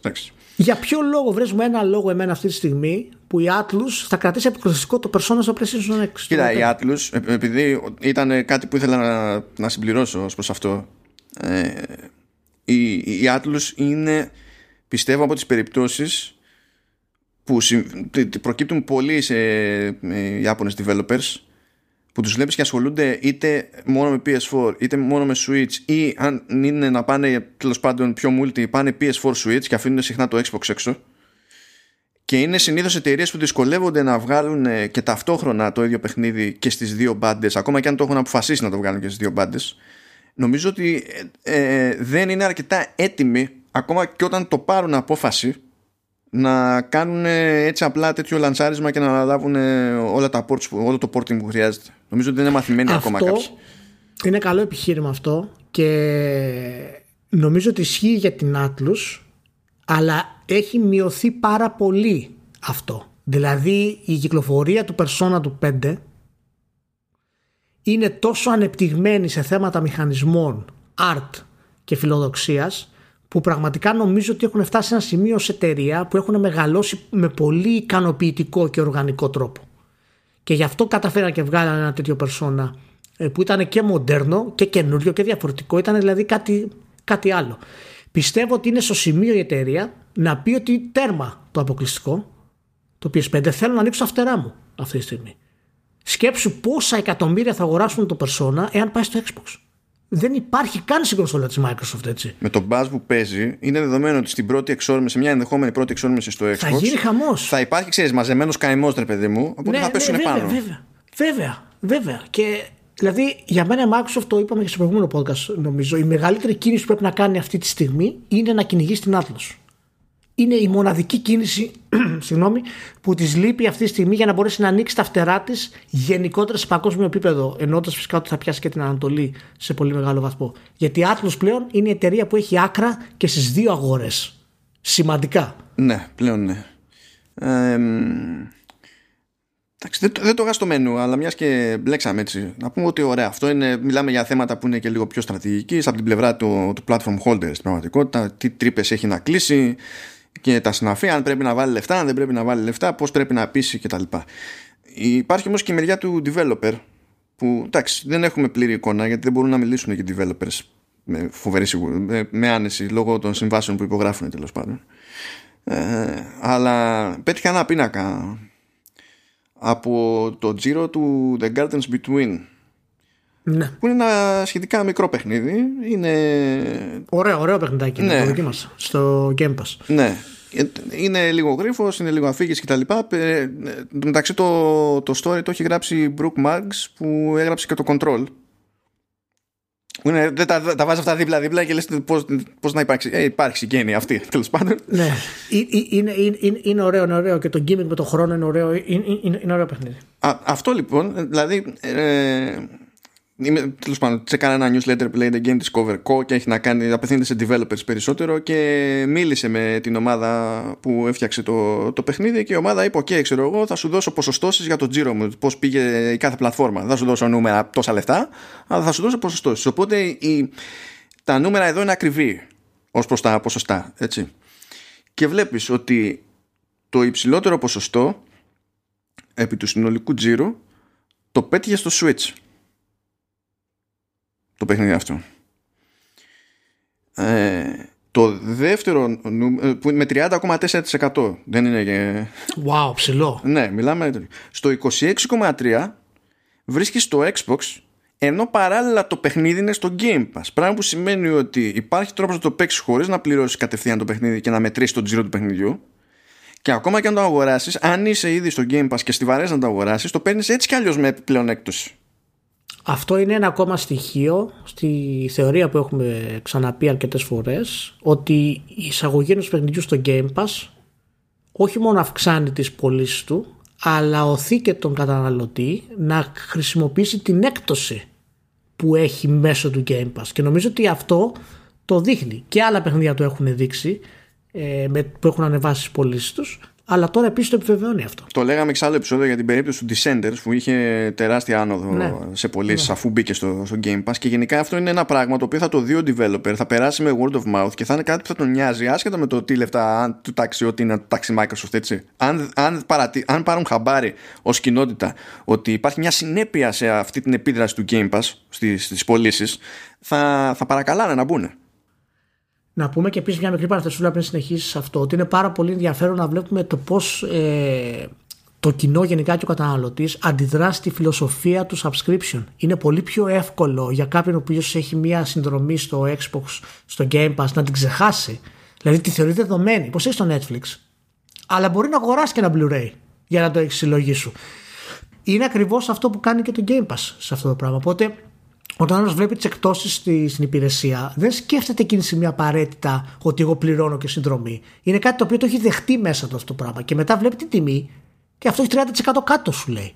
Και μ' άρεσε πάρα πολύ. Θέλω να το παίξω να μην το χάσω. Σε, σε προσωπικό παίρνω. επίπεδο να πω ότι εγώ τις συνδρομητικές υπηρεσίες αυτού του στυλ τις έχω για εργαλείο.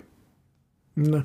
Δηλαδή, για μουσική μπορεί να πληρώνω Apple Music αλλά η πραγματική του χρησιμότητα για μένα είναι ότι είναι πιο εύκολο να ανακαλύψω πράγματα και αργά ή γρήγορα αν κάτι μου αρέσει όντως το αγοράζω.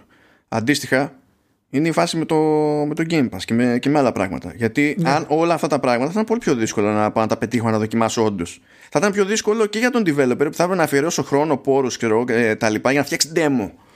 Ναι, ακριβώς. Ε, είναι ακριβώς αυτό, αυτό το είδους συνδρομή που δεν μπορεί να αποκτήσει ο χρήστης του PlayStation Plus, ας πούμε, γιατί είναι άλλος σχεδιασμός.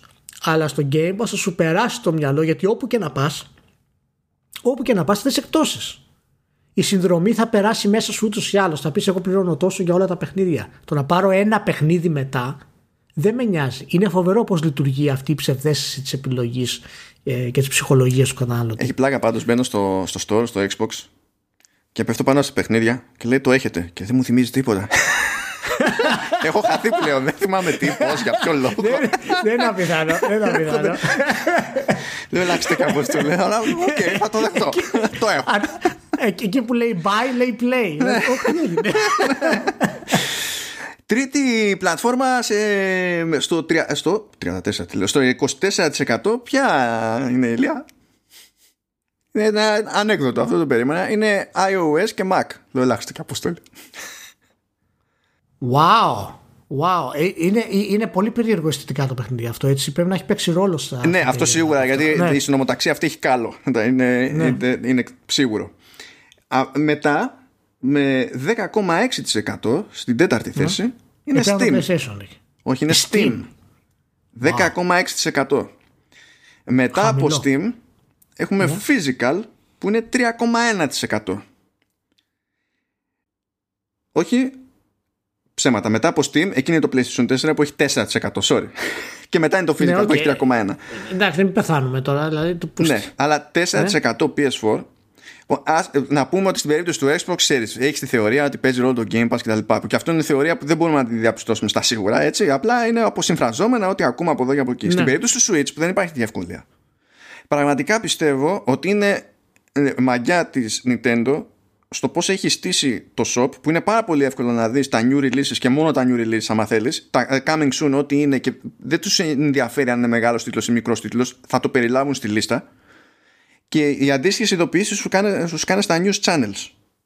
Που σκάνε για μικρούς τίτλους, για μεγάλους τίτλους, δεν τους ενδιαφέρει, δίνουν πόνο. Ενώ το, το PS Store είναι ακόμα πολύ πιο μυστήριο τέτοια. Ισχύει. Ισχύει αυτό. Ε, να πω ότι γενικά αυτό το παιχνίδι τα στοιχεία αυτά είναι ενδιαφέροντα που λες να πούμε όμως ότι είναι και λίγο έτσι κάπως συγκεκριμένα για το παιχνίδι αυτό γιατί, ναι δεν κάνουμε αναγωγές ε, τώρα γιατί είναι ναι, ναι, μια περίπτωση αλλά, αλλά είναι πολύ ενδιαφέροντα γιατί εμένα παραδείγματος χάρη δεν θα μου δεν θα περίμενα ποτέ να είναι πρώτο το Switch με τέτοιο ποσοστό μου φαίνεται τρελό εγώ πάνω απ' όλα δεν περίμενα να είναι τόσο χαμηλά το PS4 γιατί λες. Ναι, ναι, του κερατά είναι τόσα ναι. εκεί έξω πια. Κατά τη στοιχεία, ναι, απλά δείχνει ίσως και κάτι πάρα πολύ σημαντικό στον τρόπο που αγοράζει ε, το κοινό της Nintendo και της Sony. Ίσως πραγματικά έχουμε φτάσει σε ένα σημείο, Μάνο, που όντως δεν υπάρχει overlap μεταξύ του, του, του κοινού της Nintendo και της Sony. Δηλαδή η Nintendo έχει αποκτήσει το κοινό της κανονικά. Και κάποιοι μπορεί να αγοράσουν και PlayStation. Και η Sony έχει το δικό της. Εγώ δεν πιστεύω ότι αυτό το παιχνίδι θα το έπαιζαν γενικά το κοινό της Sony αυτή, αυτή τη στιγμή. Σε, όχι το σύνολο βέβαια, έτσι, σίγουρα υπάρχουν εξαιρέσεις. Ε, είναι πολύ ενδιαφέρον αυτό, έτσι αυτό το στυλ. Ε, είναι και, ίσως είναι... Ναι. Ε, ε, μου φαίνεται περίεργη ακόμα και η φάση με το Xbox σε σχέση με το PS.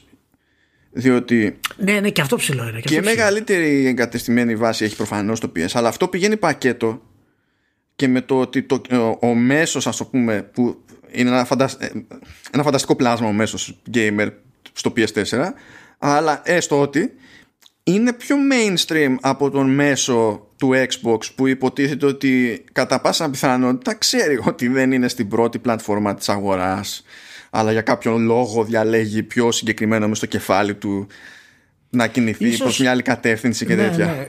Ίσως και αυτό είναι δείγμα ότι πρέπει να ξανασκεφτούμε λίγο την ταυτότητα του κοινού στις κονσόλες. Μακάρι να μπορέσουμε να έχουμε τουλάχιστον 5-6 ακόμα τίτλους με τέτοια ποσοστά να μπορέσουμε ίσως να πάρουμε μια ιδέα το τι μπορεί να, να σημαίνει. Πάντως 100% για μένα ακόμα και, το, και, και τη Steam ήταν χαμηλό να σου πω την αλήθεια.